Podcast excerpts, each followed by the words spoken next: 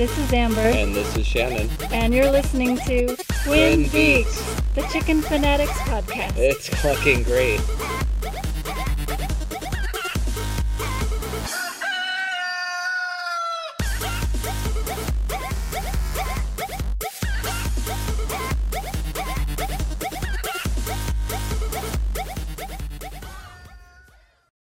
Just like to start the episode today by saying we really appreciate you guys taking your time to tune in and listen to the show. Amber and I really enjoyed doing this, but you know, having you guys there is what makes it different than Amber and I sitting here talking to ourselves, which is what we do all the time anyway. So thanks for being there, guys. We hope you're having as much fun, at least as much fun as we are. Thank you for all your support and all your contributions on our Facebook page. We love hearing what you have to say. Oh, so fun, the stuff you guys post. Seeing what you enjoy. So, guys, we, we enjoy it just as much as you do.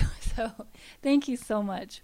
Yeah. And on that note, um, we'd like to say that we're sorry for missing last week. I'm sure some of you noticed that there was no podcast last week. And, well, you know, life just gets crazy sometimes. Um, we did finally get carpet in our house, and we got a bed finally because we didn't want to move in the bed until we got the carpet because beds are big. And, uh, yeah, so we had to skip a podcast, but life is coming along fine, and we're not planning on missing any anytime soon. No, we try to avoid it unless, you know, things just sometimes get really. We warned you. Really we warned crazy. you. I think I think missing one week is pretty good for buying a house, moving, Yeah. I think chaos, so. And that's not the only thing that's been going on. chicken so- chaos. Yes. Um, so anyway, yeah, back to chickens. Um, why don't we talk about what's happened? Yeah, there's some really some fun chicken updates and you know, there's a sad chicken update too. We Mm. um I think last episode I talked about how I had taken Abigail's body to UC Davis for a necropsy to Oh, find out right. why she had I passed away. That this happened recently. Yes. Yes. And the report came back and they um, said it was probably Marek's disease, which Okay. was a surprise. Do you remember specifically what the symptom was that caused them to determine that? So the thing that made them feel very strongly that it was Marek's, although there isn't a real test for it, was they they said there were dense lymphocytic cuffs around the vessels in the meninges. I don't know if I'm pronouncing that right, but I think it's it's like a sheath or something that kind of encapsulates the brain and spinal um, spinal Yeah. cord and, ner- and nerves and things the like nerves that. all have this sheathing around them that protects them. Yeah, so you know what that is then. So it says the cuffs are most compatible with Marek's disease. It says that the um even though the bird was vaccinated, there are some cases of vaccine failure with Marek's. Uh, it says no lead was detected, avian flu was negative, and um, yeah, they they said although it it wasn't presenting as full Marek's like full Mhm. blown, they said that it could have because she was vaccinated, it could have suppressed the um, progression of the disease somewhat. Uh-huh. So Um, she was vaccinated and got it anyway. At least we think so. I mean, there might Right. be other things that would cause the symptoms that she's having, but I actually asked them if there were other um, diseases that might be responsible for that. Yeah. Because I had noted that none of the other birds were sick. It was just Right. her. Well, they were all vaccinated too, Yeah, and and she which said which people ought to think about for a second. Yeah. Like one of our birds got a disease, hmm and the rest didn't die because they were vaccinated. Yeah. If if they Because weren't, because that disease spreads, it would have spread. easily Yeah. and has like a very very high lethality rate.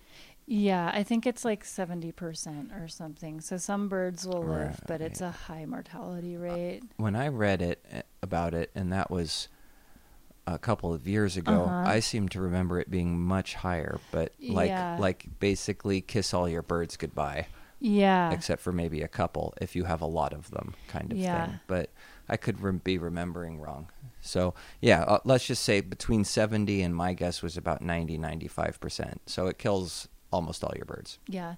And one of the reasons that I thought it wasn't Marek's was because of the the neck thing, but Yeah. uh, apparently I researched more and in some cases of Marek's they have neck paralysis which Mhm. would cause that not all cases there's different ways that the disease presents so it can um, affect the bird differently but it's the same uh, virus that's causing it. Um, but Yeah. but Abigail did not lose all control of her legs, which classic Marek's um, they That's the- become completely yeah. paralyzed in the legs is the main symptom. So I that's why I uh, you know I just didn't know what was happening with her.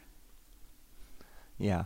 Yeah. Well, so good thing you took her in after all. Yes. I mean, I guess it doesn't really matter in terms of um, us being able to do anything, but it's interesting to note that the bird got one of those diseases that you read about, you know, yeah. which is sad, but And she was my favorite little sweetheart. yeah, why the favorite Such one? a bummer that the one I felt so connected to just Very sweet bird. Unlucky fate. you could tell she had a winning disposition from the beginning. It's and temperament is, you know, when you breed birds, that's something you breed for too. Mhm. I always kept the nice ones. And I have two of that breed, and she, sorry to say, but outshines the other one by far in temperament. so it was a thing particular Yeah. to her individual personality, Yeah, yeah, not just yeah. her breed. So Well, but there's other things. Life goes on. Right, What right. else have we been doing? Okay, so let's see, folks. um, oh gosh, the other chicken, Now, uh, I want to. F- the other chicken. the gray one that we had to bring here to quarantine. Oh, goodness gracious. So I'll start with that story, I guess. Mhm. Um, so I heard a commotion, and having heard many a chicken commotion in my time of chicken wrangling, I recognized the sound as being a particular kind of chicken commotion that means jump up and run out of the house to go see what's happening to your chickens. And I think we mentioned before that one of our hens went broody. Yeah, we we said that on the show. She went broody. So we did the stuff that we talked about in our episode, breaking broody hens, and it worked. But in the process, she decided to go AWOL and jump the rather high fence that we have in that the backyard that we just moved from. And she did this last time we stopped her from going in the nest box on the other side of the neighbor's fence. Um, yeah, I think that's the time I'm referring to. But at any rate, yeah. So she did it a second time, and this time the neighbor's dog was waiting. And fortunately, the neighbor's dog, Axel, which is n- never name your dog Axel. Just go out and shout Axel in a field for a little bit. Anyway, I'll just leave it like that. It's pretty funny living next to the dog Axel. Axel. Axel, Axel, yeah. you better enunciate very clearly when you name your dog. Just Axel. don't name your dog Axel, which is kind of a strange. Any, anyhow, Anyway, so yeah, Axel fortunately is small. He's just a little Axel. God, help me. And um, kind of just tore her up a bit. Um, didn't break any skin, and she managed. did a little. Oh, a little? Mhm. Yeah. Well, she managed to cram herself behind a, a ladder that was leaning up against the fence, and then the dog couldn't get in, and the owner lady came out, got her, drug her in. And eventually I had to get brave, run around the block, and hop a fence in West Oakland Yeah. on a street corner in front of God and everybody and go running around looking through the trash cans because I assumed that the dog had killed the chicken at this point. I didn't know that it was behind the ladder. Mm-hmm. So I went to go looking around in trash cans for the dead body to go tell my girlfriend that yet another one of her chickens has died.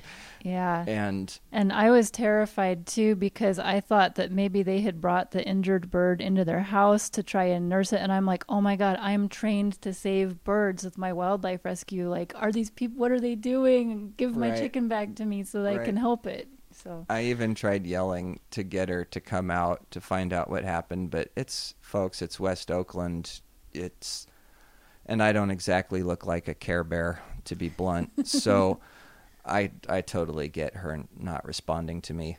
But at any rate, I did eventually figure out that the chicken wasn't in a trash can, which meant it was probably in the yard, and I found her. And then the comical scene came of this guy in BDUs hopping out of a yard with a chicken, as if I just, you know, and there's all these people in the neighborhood walking by and they look over and they see me hop out of somebody's yard with a chicken and go taking off down the street and they're like looks legit man. Ain't my problem you know?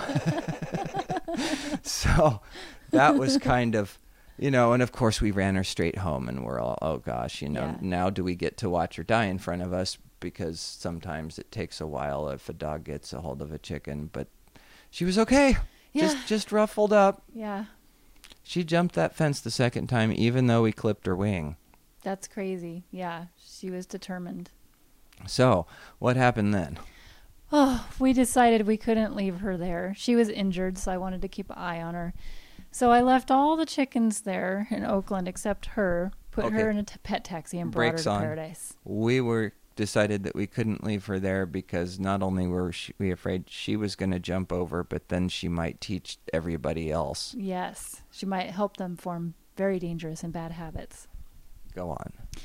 So yeah, we we brought her to paradise, and she lived in a pet taxi for a few days. I used you know adult absorbent pads underneath her in the pet taxi, and let her run around the house. And Shannon thought that was kind of weird. She had a perch on a ladder, and and she actually had her own room because we didn't have a carpet yet. So we just stuck the chicken in its own room with food and water. That was a nice thing, and um, that was that. See, we do it right. We just gave it the chicken. yeah. Oh, the chicken was bad, so we gave the chicken a whole room in our in new house. The chicken got s- the queen spoiled pampered treatment for being bad chicken.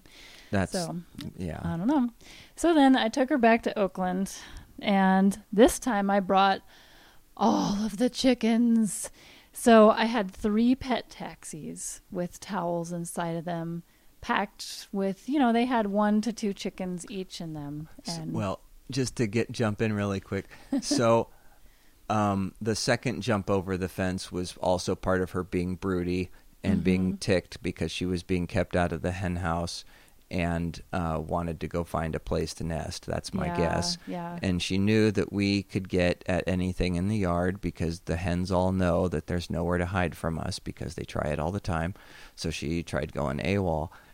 And her reward was being banged around in a truck, you know, all the all the way to the new house, thrown into a new cage that is the chicken tractor that we drug around the yard for a few days and then, you know, put- overheating take, constantly. taking and then Amber, you know, just can't um, abide the idea of the chicken tractor. So, which we'll get to that. But so, of course, the chicken has to sleep indoors in the carrier in the daytime, which I actually was worried would encourage brooding because I thought, well, here you are forcing her into a confined area when that's dark and quiet when you're trying to keep her. You know, what do you do with an injured broody hen? The, the the treatment is warm, dark, and quiet. The way to break broody is warm, dark, and quiet. But um, oddly enough, I think just all of the craziness just made her go, "Oh, oh, forget it. it. Never mind. right. if you guys are gonna be crazy, yeah. Yeah. where am I?" Yeah, it's too distracting to be broody, I think. Dropped her off in a whole new world after living in West Oakland. And it was just like 20 degrees hotter than she's used to, so she's just like pretty preoccupied with being overheated constantly. So yeah, Amber put all of the chickens in the new chicken tractor and she's finally starting to adjust. I didn't mean the hens, in case you missed that. and uh, yeah, so it's it's pretty funny. Amber's very worried about this new chicken technology called the chicken tractor and its potential for, um, you know, the predator situation. And then, of course, there is, I also agree with this, the legitimate concern of how do you keep them from being broiled in the moving sun, you mm-hmm. know? Yeah. But yeah, so you had them all loaded into pet carriers. Yeah, And, and, they arrived yeah, all panting like crazy. Amber was sure that they were all going to die of heat stroke in the we- California sun. we tr- we tried to stop and give them water on the way, even me and my daughter, and they wouldn't accept any water. They were panting They too never much, will because they hate driving. and uh, they were too stressed. So I figure, oh, just get them here. So yeah, they went in the in the chicken tractor, and we've been battling the heat. I put blankets over the chicken tractor, and I spray Well, them no. down with water. No, you put a light gauzy fabric Oh, over that it. first. Don't yeah. tell people you put blankets over it in the broiling oh, sun. Oh, yes, yes. That's true. Yeah. A light gauzy fabric. for shade. Yes. Yeah. Yeah. It's like kind of transparent, I guess. That's a bad. Thank Yes. you for correcting me because blanket sounds. heavy. Yeah, that's And different. warm. Not like a quilt. Yeah. But yeah, some lightweight fabric for shade over it, so it's completely shaded. And then I sprayed down the ground in there and and the cloth over it to kind of you know keep them cool. And we misted them off all day long. And Yeah, that's nice because as the breeze goes through the wet cloth, the moisture in the cloth drops the temperature, so it's sort of Mhm. like a natural air conditioner. yeah, and they're they're just panting like crazy. They look very They're not distressed. happy. They're not well, very you don't want to be wearing a feather coat in No. 100 degree weather. especially if your feather coat was grown for the Bay Area weather, which is quite a bit more chill. Yeah, that's not helping, I'm sure. I think they And have too many feathers. Matter. Well, you'll probably be seeing a lot of feather drop pretty soon, Yeah, they'll adjust. I think. So yeah, we are using the chicken tractor, Mhm. and that's going okay. One of the things that I noticed immediately is that the chickens are unfamiliar with it and the idea of okay, now the house is going to move, and they kind of get swept into the back of the house, and Mm-hmm. because the thing, ours, ours is made sturdy. Like I'm- with metal.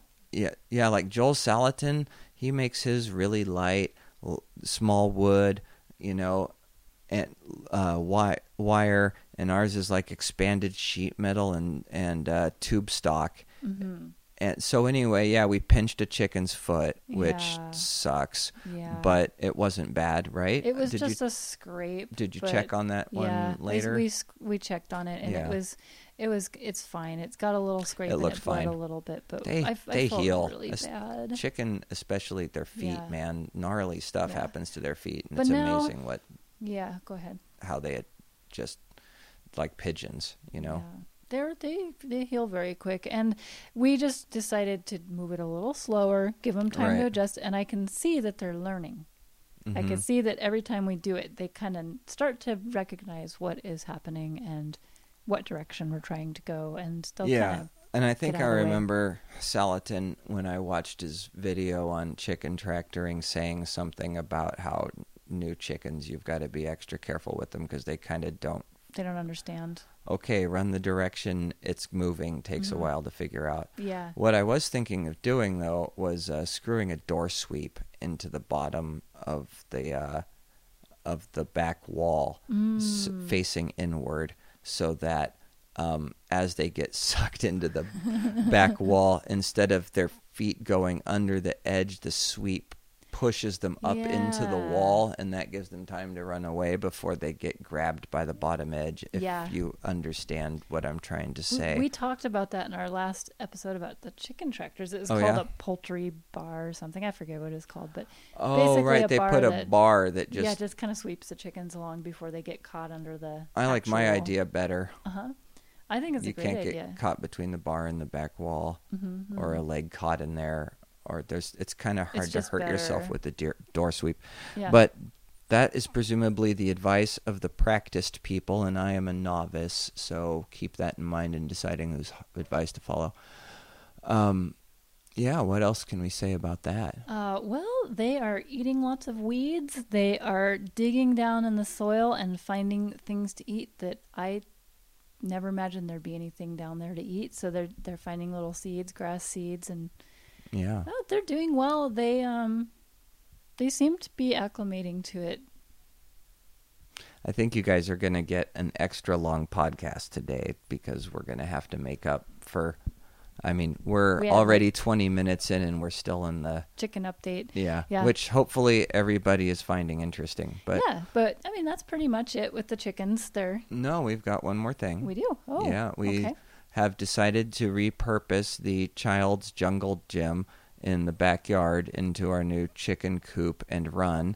Uh, if you can imagine a little tower climby thing with a swing set coming off it. Uh, all made out of heavy old wood.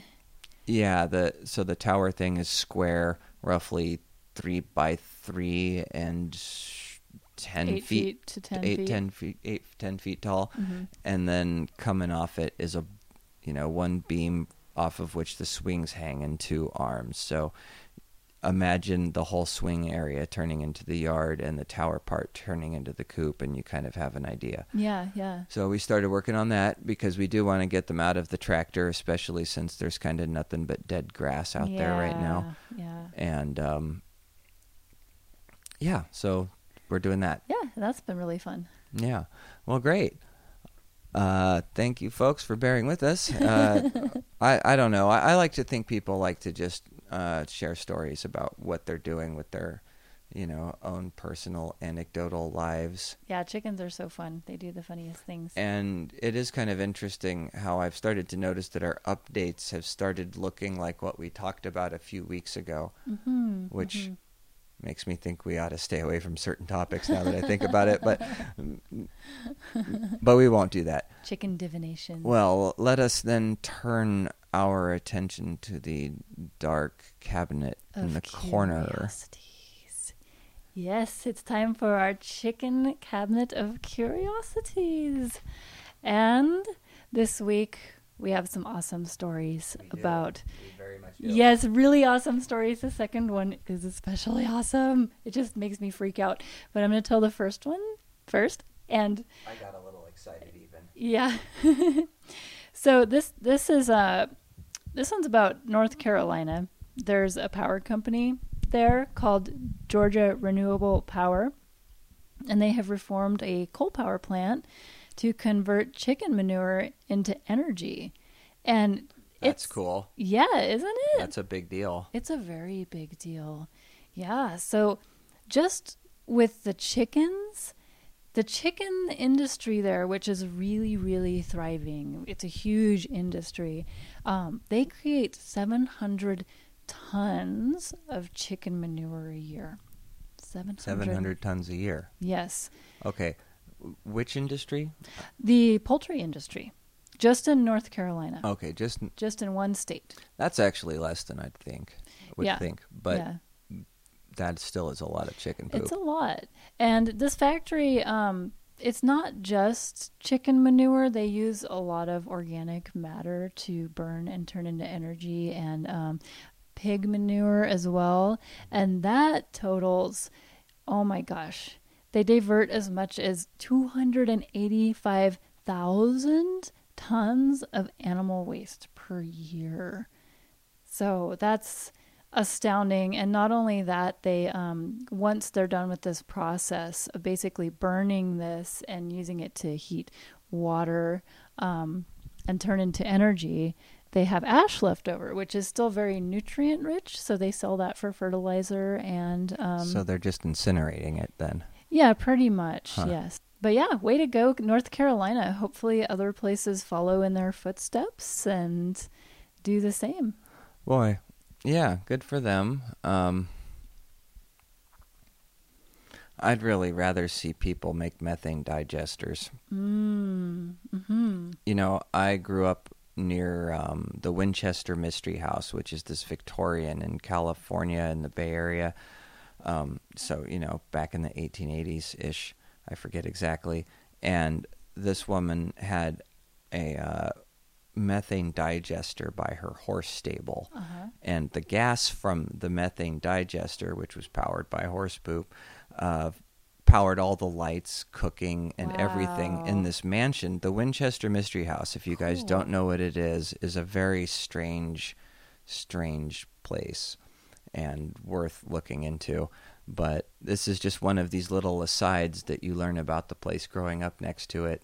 Anyway, the point is it's huge. And it's not only huge, it's kind of like absurdly huge because it was owned by this incredibly wealthy woman, you know, Winchester, like Winchester rifles, um, who had a lot of money and was crazy Mm-hmm. and spent her money building crazy things in her mansion. I think she wanted to build weird uh, rooms, structures, stairways, things like that, in additions to her home that would confuse ghosts so that they couldn't get in her house. That's one story I've heard, but I Ah. also happen to know former tour guides from there Ah, uh-huh. rather well, and it's actually just that the ghosts told her to do it, oh, wow. you know. wow. Or who knows, you know, when you're that kind of person, maybe the story changes. Yeah, But, yeah. yeah. Wow. So yeah, really methane digesters. People use them in Haiti, Mhm, um, in their own backyards to make their own gas for their own stoves, Uh-huh. and it's just the gas comes off of the waste, and you just siphon it off and pump it into the house. It's So, what is it that you like about it or prefer about it? Is it more efficient, less waste? What's the? it's more efficient. Um, it's also, I mean, an incinerator pul- implies burning, and of course that would mean yeah, carbon and air pollution, Right. presumably, or at least Mhm. having to get a bunch of scrubbers and Mhm. make all of that stuff. With a methane digester, you end up with methane and compost. Mm-hmm, mm-hmm. And do you know if Compost. you can? How, that's even better than ash. Yeah, that sounds far superior. And do you know by any chance if that's uh, easy to accomplish on a large scale, or is it a small scale operation? Is it more successful Um, small scale? Sure, I don't see why you couldn't Yeah. do it on a larger scale operation. In fact, Mhm. I think it's a thing where it's harder on a smaller scale because it's like a compost pile, you know? Yeah, The bigger they are, the better they go. It's like more kind of heat thing. is generated. But I've seen um I've I know I've seen like farm size methane digester plans on in really old uh, issues of Mother Earth News magazine. Wow. So uh, th- none of this is new technology, Uh huh. you know. Wow. And you could, I've seen homemade, um, you know, like out of five gallon buckets in PVC, and Hmm. you know, So it sounds like a simple process. it's really simple. It's it's easier than brewing beer, uh huh. that's for sure. Uh huh. Yeah, Cool.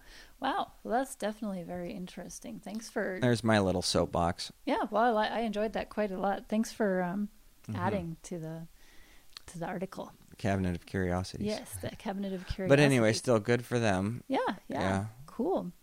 So the second article, which I am so excited about. It's pretty cool. Yeah, it's pretty rad. Um, it, Every so often, you learn something in life that is so bizarre and astounding. It just kind of makes you wonder what's going on in the world. And this is one of those, in my opinion. Yeah, it's so cool. So basically, they found a new um, form of matter that hadn't been discovered before in the eyes of chickens. Yeah. Yes. Wait. So a new form Of of matter, right. like talking like physics yeah. matter In the eyes of chickens. in the eyes of chickens. It's it's actually more of a system of matter, but You might say a new order of matter, yes, like a structure, maybe. Yes. Yeah. And they are calling it disordered hyperuniformity. What an oxymoron, right? That's crazy. Disordered hyperuniformity. yeah, it's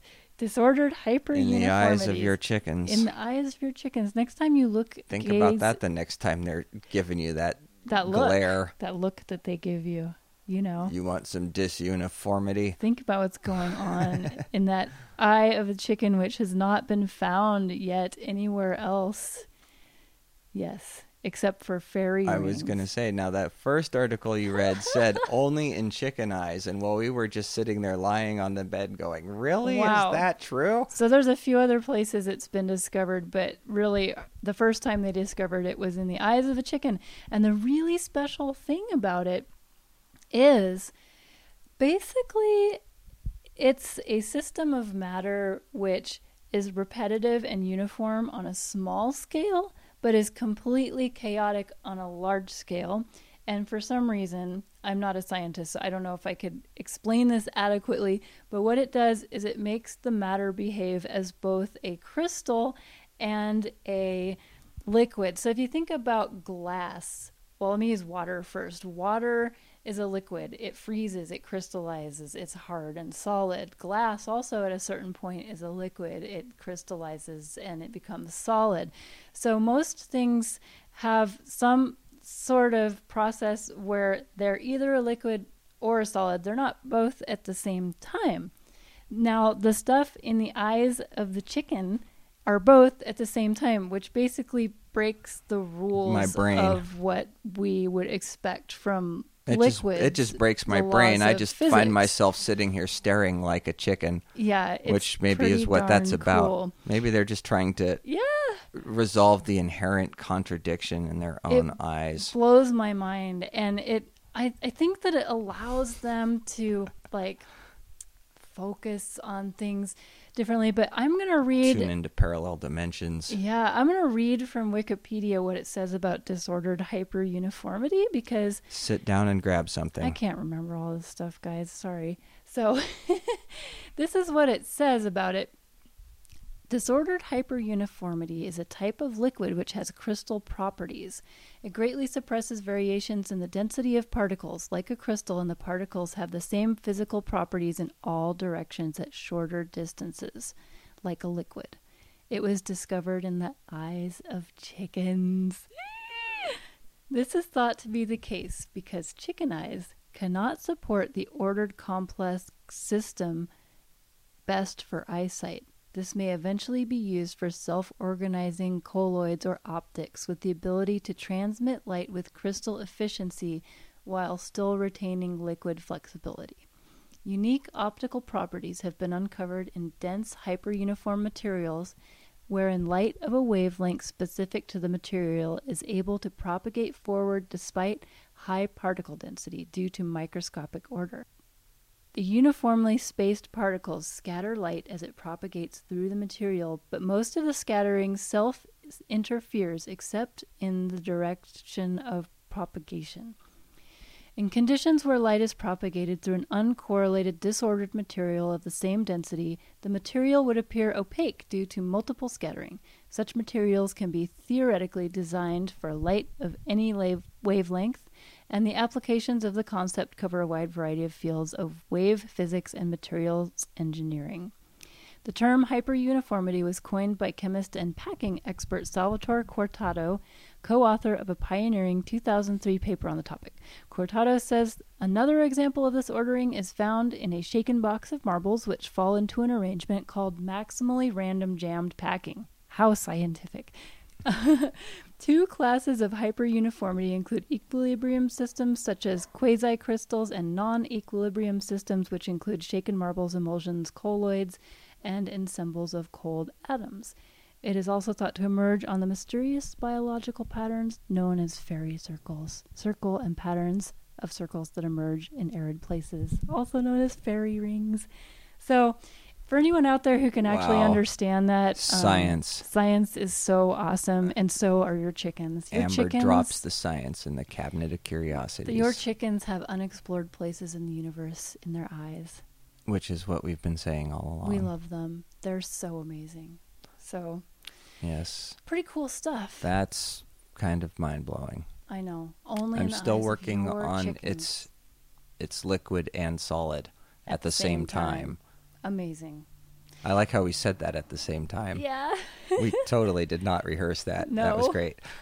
anyway, yeah, so that's that. I'm really excited about it. I don't usually squeal about science, but this one made me like really go, ah. it's not too often you find a new form of matter both in the eyes of chickens and fairy rings, I know. and nowhere else apparently. yeah. That's this is some serious chaos magic strangeness. disordered hyper uniformity How is madness. that for curious?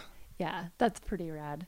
So, and and on to our main topic. I was going to say we're not topping that, right? No. All right, let's close the cabinet. yes. and go on to well everybody we know that you have the coolest chickens there are out there but it is summertime and our fine feathered friends are exactly that so some of you guys might have some chickies that are getting too hot It's like they're wearing a parka or something, like a down Oh, parka. hot hot chicks and parkas uh, so why don't we uh, talk about what we do to keep the birds cool Yeah, your cool chickens. Yeah, so heat can be quite a problem actually for your chickens. Sure, sure. They can't sweat, and No. they're covered in feathers. They pant just like dogs. They use evaporative cooling just like your car uses a radiator to pump fluid basically through their body and it, it evaporates through their crown, their Mhm. wattles, their feet, and through their breathing. They they um, you know the water evaporates through their breathing and cools them.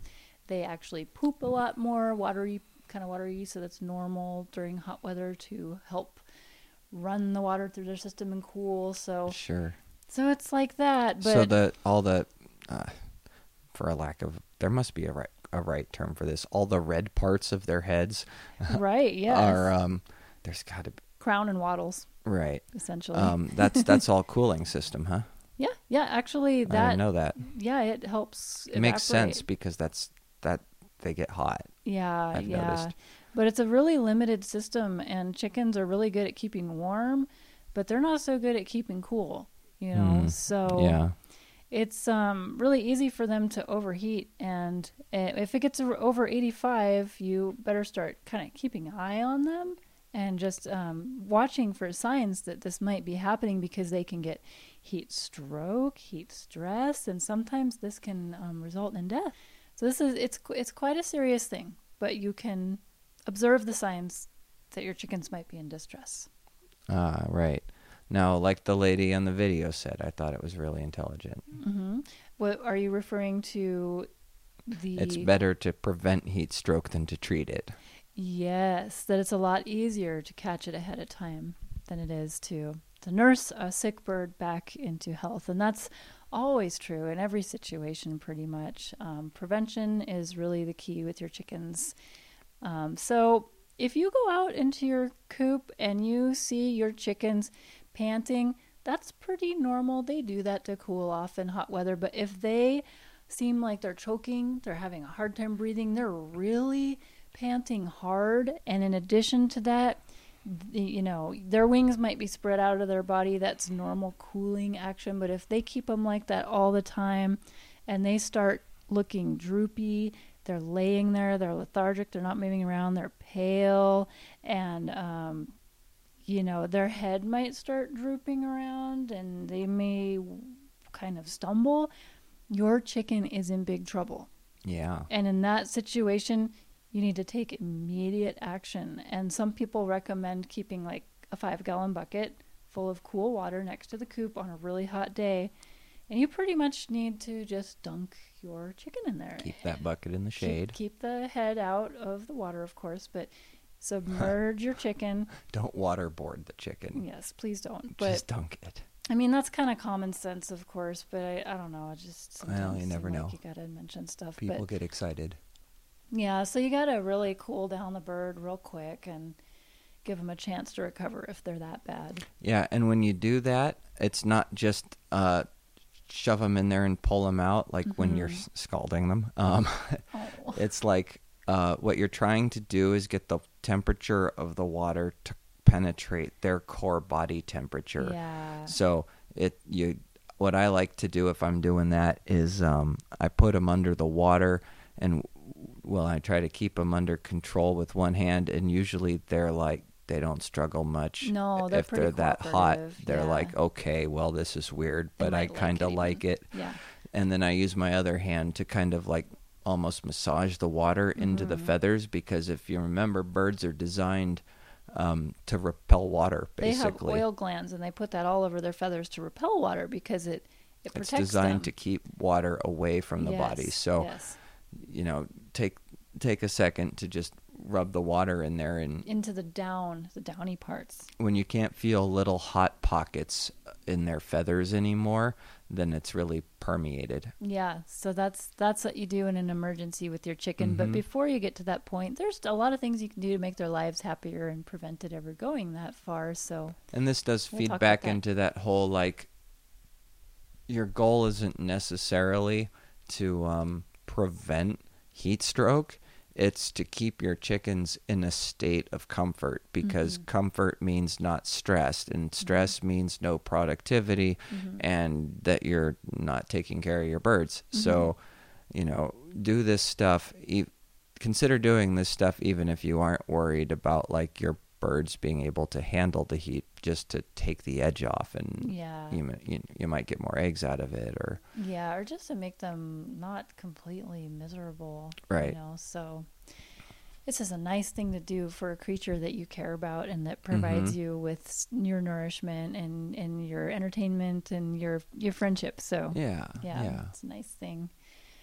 So before, oh, were you gonna? I just something? like to put out that, you know, totally callous dollars and cents argument to Mhm. reach the people that if they're out there, they just don't care. yeah, and you know what totally Loretta right. thinks, Mhm. but it's like if nothing else, consider that your chickens you have them presumably for some productive reason. If you Yeah, don't care yeah. about them as people, so to speak, and this hits that too, you know? Right, So yeah, that's and- why I always go there with that Yeah, argument. And you're totally right. Heat stress will reduce egg production. That's um, actually because I'm heartless. Oh no, no, you're not. you just want No. to convince all the heartless people there's a reason That's to treat right. their birds nice. We don't have heartless people in our audience. In fact, I'm not really doing that to reach the heartless people. I'm doing that to give our wonderful, heartfelt audiences arguments to reach the heartless people that they know out there. Yeah, because Spread the news of Yeah. keeping your chicks cool. Yeah, because uh, Shannon's right. Um, they do decrease their egg laying when they're that hot, and part of the reason for that is uh, digestion creates a lot of heat in their body. So they so Oh. they actually stop eating quite as much. And one of the things you want to do that will help them cool down is not give them foods like cracked corn or scratch or things that are really difficult to digest because dense. that creates Is that, that takes energy in the body to accomplish and that creates heat so you're making your Right. bird is making more heat in its body by digesting those things and um, Makes sense. and that's you know that can um, be remedied by giving them a grower pellet rather than a layer pellet because they need higher Uh-huh. protein and easy to digest food Turn down the octane on the yes, food a little. while they're going through this because they will not eat quite as much. Their Mhm. appetite will decrease. Mm-hmm. So, yeah, that is very interesting. If you were concerned about your egg production during heat as well, many people like to put apple cider vinegar in their chicken's water, which is a healthy additive for their um, digestive um, bacteria and enzymes, just like it is for people. However, it can interfere with the um, the calcium uptake hmm and especially in hot weather. So they recommend not using the apple cider vinegar in hot weather and instead using an electrolyte. There's things like Gatorade for chickens called Mhm. Sav-A-Chick, and it comes in little Oh, sure. Yeah. I've bought that yeah. stuff So you can give that to them, and um, which I guess is a plug. Very very helpful. yeah. So yeah, that's pretty cool. Huh. Yeah. Other things you can do is um, hose down the coop, the roof, the area surrounding Sure. it. Any evaporative cooling strategies? Exactly. Yeah. Any moisture in the air just will bring down the temperature quite a lot. You could add a mister Mhm. too that can decrease the temperature in the area that it's Misters? being misted, like by I've heard ten to twenty. Oh, sure. Misters have an amazing effect. Yeah, so that's pretty cool. You can Um, definitely make sure your coop is in the shade. That makes a huge difference. That's kind of obvious, but um, yeah. Or you could create shade for it. yeah, um, you could use a tarp, a blanket, leaves if you've got giant leaves, and you know whatever you got. You got some giant banana leaves on your tropical paradise. Oh, that sounds nice. You could make a shade structure for your chickens, and then hire some, uh, Make little chase lounges. yeah, hire some friends to fan, fan them and uh, mist them. There's other things you could use though, right? Yeah, you you could use. Um, I guess you could use uh, some things that are like reflective, especially like uh, Oh, yeah. silver tarps are good. They they Yeah. block the heat, and Yeah. mylar maybe is very reflective. Yeah. you could put that on their coop windows to reflect the sun. Yeah, you should be careful with mylar though, because if you shape it incorrectly, um, it it is fantastic stuff. It Uh-huh. really, really works. They use it at uh, the Burning Man festival, so they Mhm. can you know get some relief from the desert out there. But uh, if you shape it into a parabolic shape, it can act like a magnifying glass Ooh, and uh, start fires. and a parabolic. I'm s- I'm guessing um, is round. What does that mean Um, for people who might be Con- listening? Concave. I, I, I might even be using the wrong word. Okay. But um, yeah, you know, if you shape it like a magnifying glass Mhm. or like a bowl, you right, know. like kind of roundish. 'Cause It'll here's a little- concentrate. Here's a little survival tip, by the way. Um, if your car breaks down in the middle of the wilderness and you're freezing to death, odds are you can rip the headlamp out of your car, break it in half, and use the back half, which is concave, to catch the sun to start fires. now. And the same principle, because the inside of the headlamp is reflective, is the problem with the mylar aha. to illustrate. Now, just to clarify, does Also, the, if you the- look at it wrong and it catches the sun, it will blind you like welding. oh boy, but just to clarify, you want it to be like if you were holding a bowl in your hand, you want the concave side faced like that with the sun going into the bowl. That's how you need to magnify the. Right. Yeah. you don't can, want it the opposite way, right. like upside down. yeah. bowl. No. The the it goes into the bowl. Yeah, it has to be captured And as if it were Because it's rounded on the inside, it'll create a focal point in front of the bowl hmm shape, and then that is what starts your fire. Right. So don't do it the opposite way. Awesome. Ah, yeah, That through is- the back, through the through the bottom side of the won't bowl. Do anything. No, Yeah. yeah, so- good point. Yeah. That is Um, very fascinating. Thanks for that Right, tip. so that's why you should be careful with mylar. Yeah. A total Cool. rabbit trail there, but there But you go. uh, that was a really fun rabbit trail. So I think it's okay. I love learning little. I don't know about the uh, rest of the audience, but I love um, survivalist stuff, like knowing how to survive in the wilderness. Oh, you know. You never know when your car's going to break down in the mountains. There's a storm. Mm-hmm, Who knows? You might save your chickens if you're freezing to death on your homestead. You, could be start a fire. traveling cross country with your chickens and enter an emergency survival situation. and of course, you will have to know how to forage. That's right. That's right. What else have we got? Okay, so um, you know, you did mention um, something that's probably kind of obvious, but that's shade cloth. oh well, yeah. Mention please. You can use shade cloth. I didn't think That- of it, so That's all. I'm glad you you remember. I used that. a lot of shade cloth out on my property Mhm. um, with the chickens. Basically, when the summer happened, I picked all of the appropriate fence lines of the chicken run that would cast shade if they were covered, and just yeah. uh, got a bunch of wire and Mhm. wired up the sh- just Cool. sewed the shade cloth to the wire basically and then when uh, it got cold in the winter again i'd just go by with the snips and snip Mhm, snip snip roll it all up and take it away and it didn't i mean it's not a lot of shade but it's more than no shade Right, right. I mean, imagine using something for its intended purpose. That's not something we do every day around here. yeah so, yeah, shade cloths be really good. hmm And I learned something really interesting from researching this that I I didn't know before What's that? because I was learning um you know obvious things such as putting ice cubes in the chicken's water and a lot of those toy things we talked about that involved freezing things Yeah. apply here Yeah, and there's all kinds of stuff you can do. You can freeze vegetables, watermelon, strawberries, corn on the cob. You can freeze water bottles and stick them in there. Use Sure. insulated coolers to keep it cool. But the thing that I learned that I didn't realize before because I thought, yeah, you can give your chickens cooled down water and that will help them, but won't they just, you know, drinking any water is going to be great for you during hot weather. But with chickens, they will not drink water that's even 10 degrees hotter than their body temperature, which their body temperature is usually 103 to 107.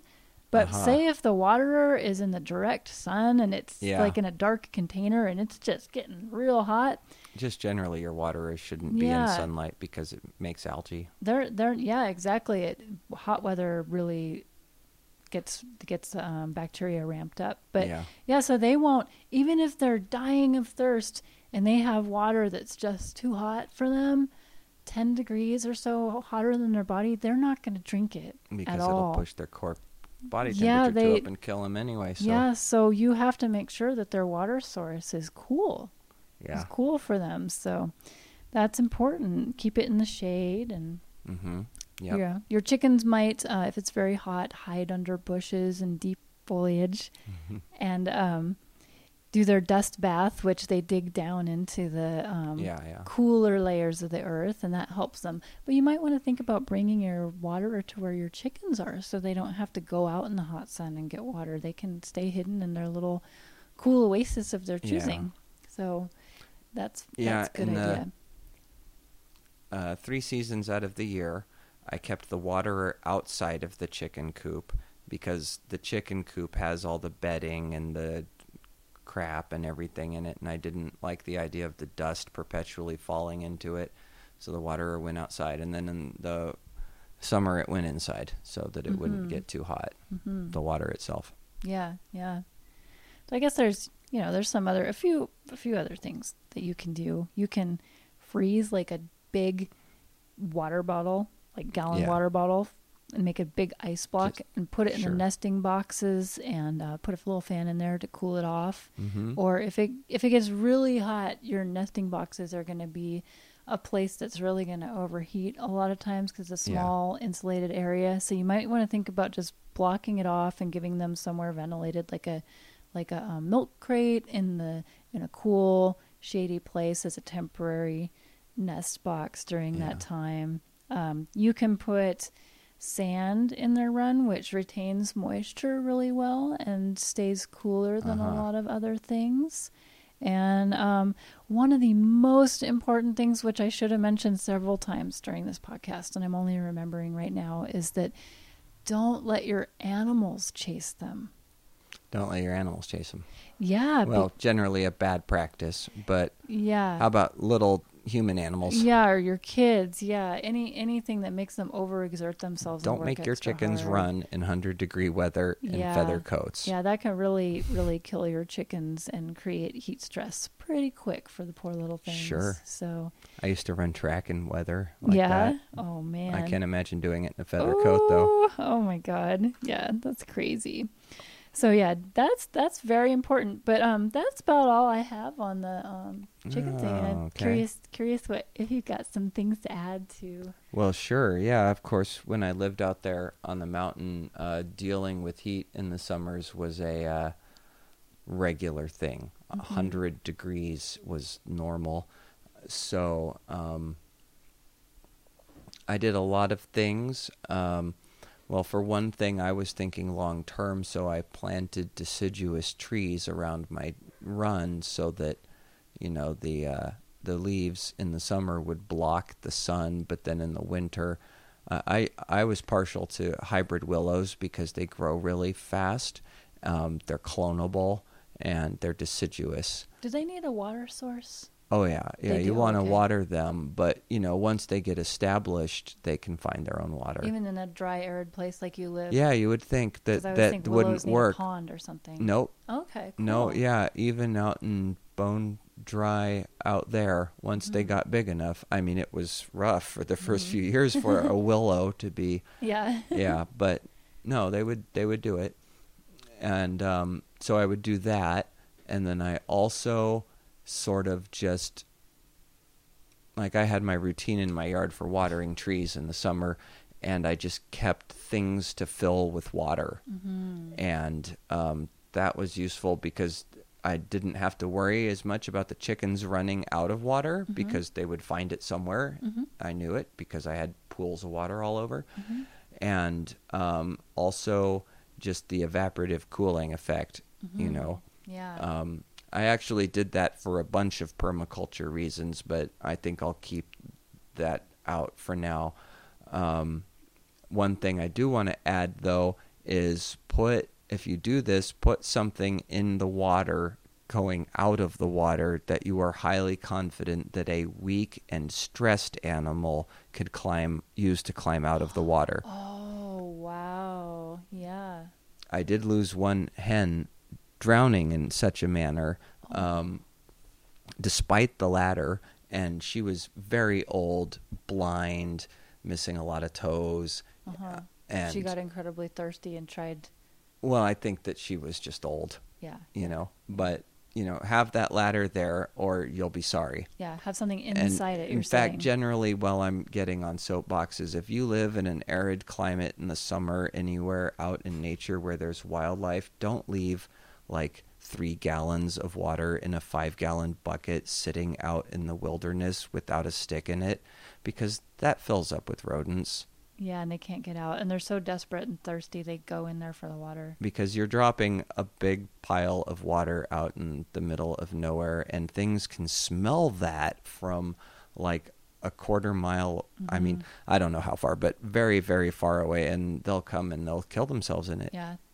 Because Wow. not getting water is death too Yeah. so i always out on the land always always always stick in the bucket Wow. Whenever there's water in it. Mhm. well, it doesn't take too many bad things before you never forget again. Mhm, I'll just put it like that. Yeah. Um, so I do have a couple of other ideas that are more intensive. Mhm. Um, one is an evaporative cooling tower. This is a uh, ancient Arab technology where um, basically you have a tower um, on the top of your building, and at the top of the tower, uh, the tower is a hollow column, um, and at the top of the tower are several windows in all of the walls. So, um, and these windows are not glass; they're open holes, Mhm. and from them hang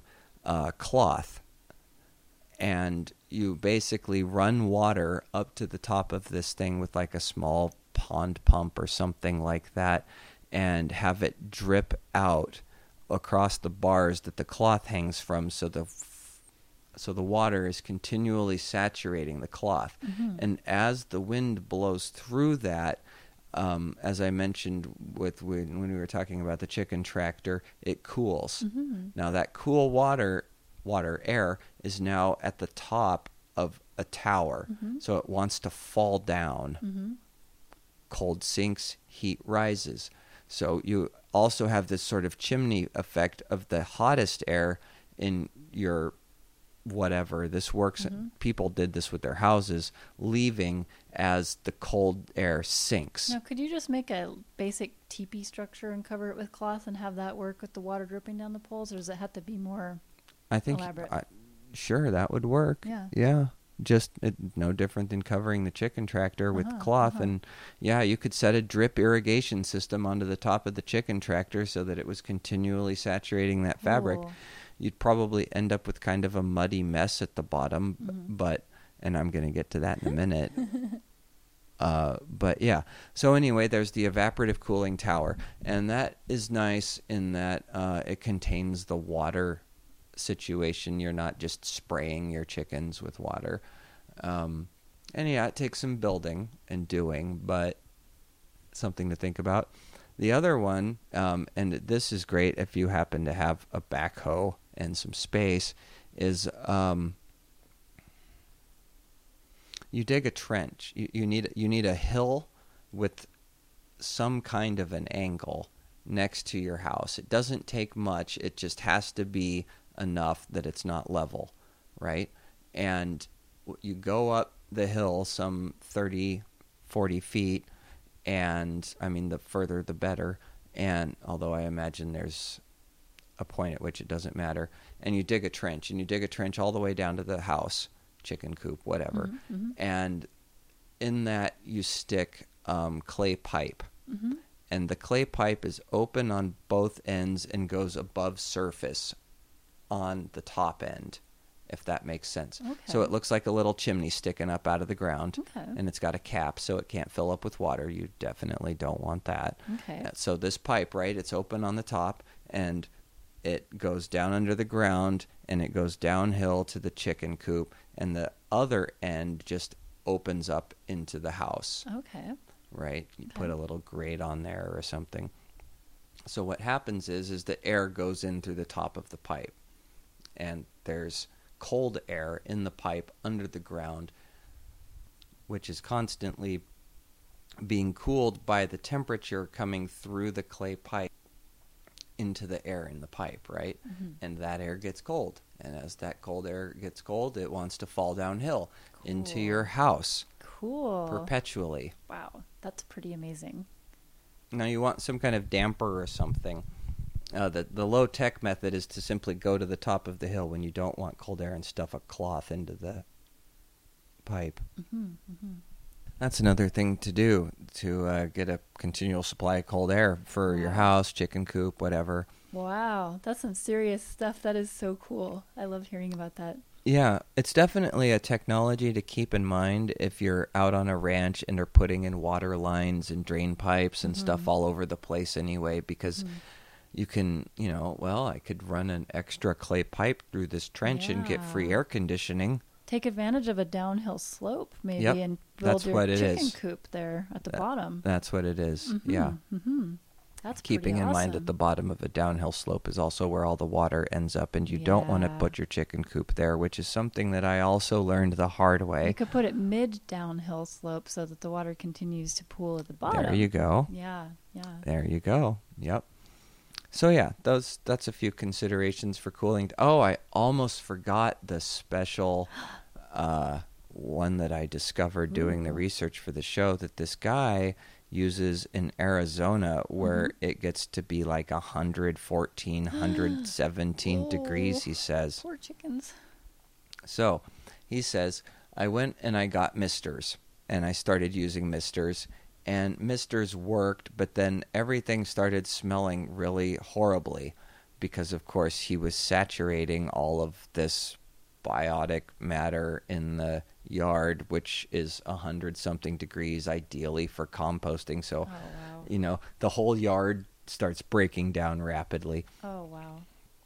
So what he did was he went and he got a two foot by three foot um, pan from a hardware store. I forget what it was for, like oil or something like that. Mm, Yeah. And right now I'm just looking at this paint tray right here uh, because we just painted the house. So you you all have seen one of those.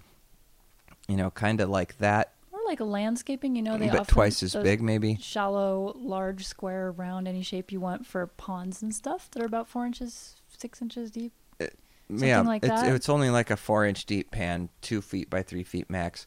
Yeah. And he says, and he fills it with water. Mhm. But the chickens, they don't like to stand and just stand in water. Mhm. Um, so he puts bricks in it, Oh, and the chickens like to stand and lie on the bricks. really? And what happens is the water goes into the bricks, and the bricks saturate, and sl- and basically slowly the bricks wick up and evaporate the pool of water out of the tub. And in the Uh-huh. meantime, the chickens can like to walk around on it and stand on it because the bricks are cold. Cool.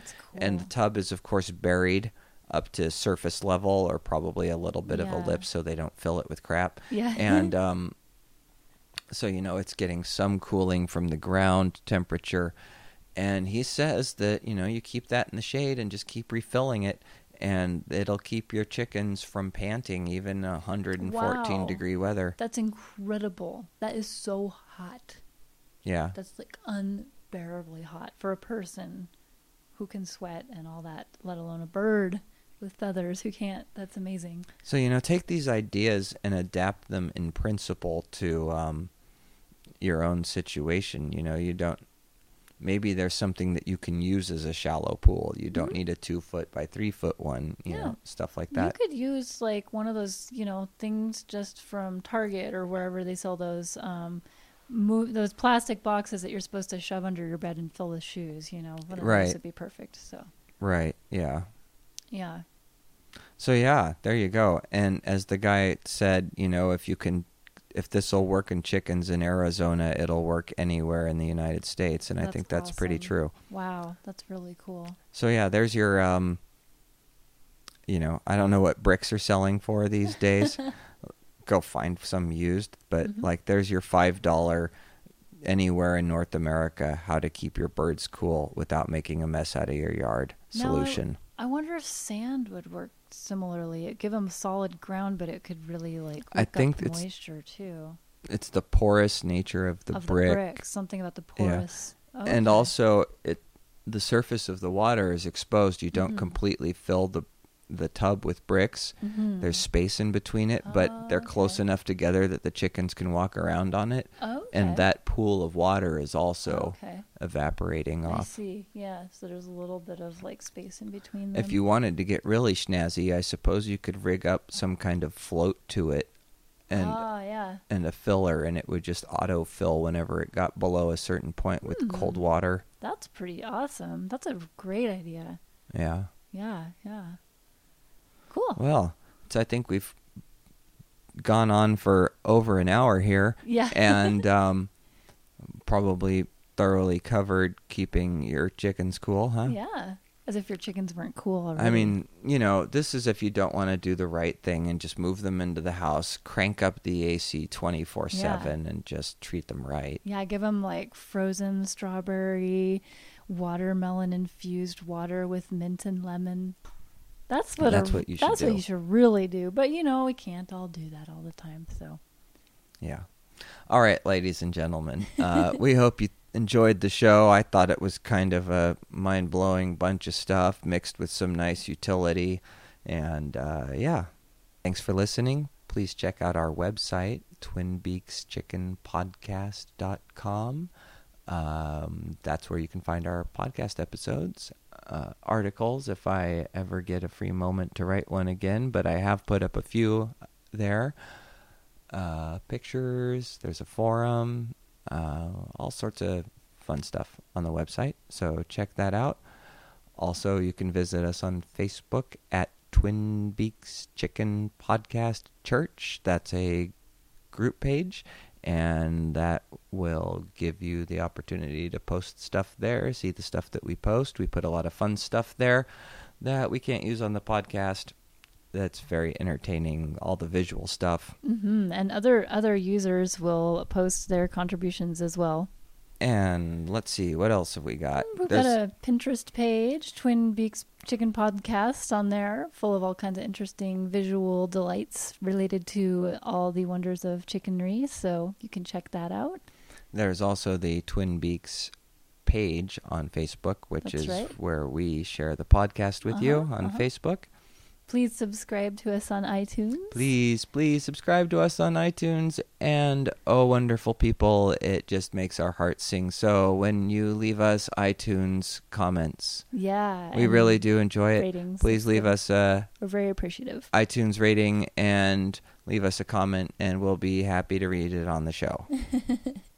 Yeah, thank you, you guys, for all your support and all the nice things you had to say about um, our podcast. It really keeps us going and and offers us a lot of motivation. you can contact us either through the webpage or Facebook and or maybe smoke signals or send us a carrier chicken train your chicken to come find us and bring us a message you can send us pictures of yourself and your chickens i think that that is one of my favorite things about doing this show is when people do that Yeah, happy love it. people with happy chickens. Love It's so awesome.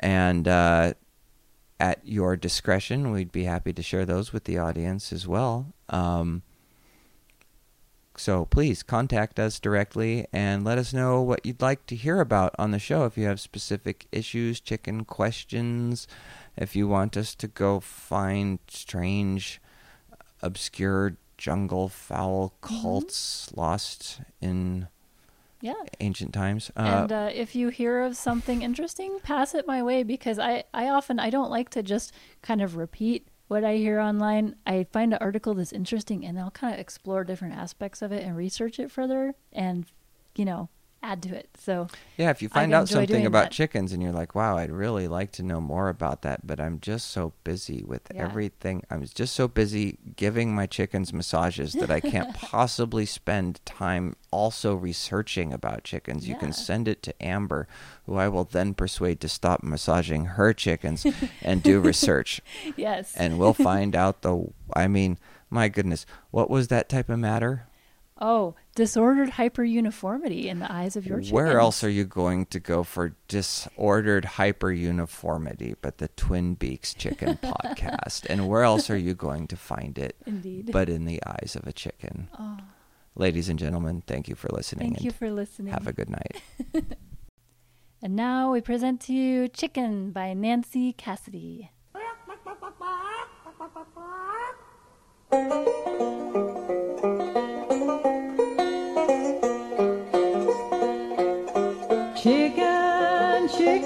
You can't cluck too much for me. Chicken, chicken, now come down off of that tree. Chicken, chicken, chicken, you can't cluck too much for me. C is for the little chick, H for the mama hen, I, cause I love that bird, C.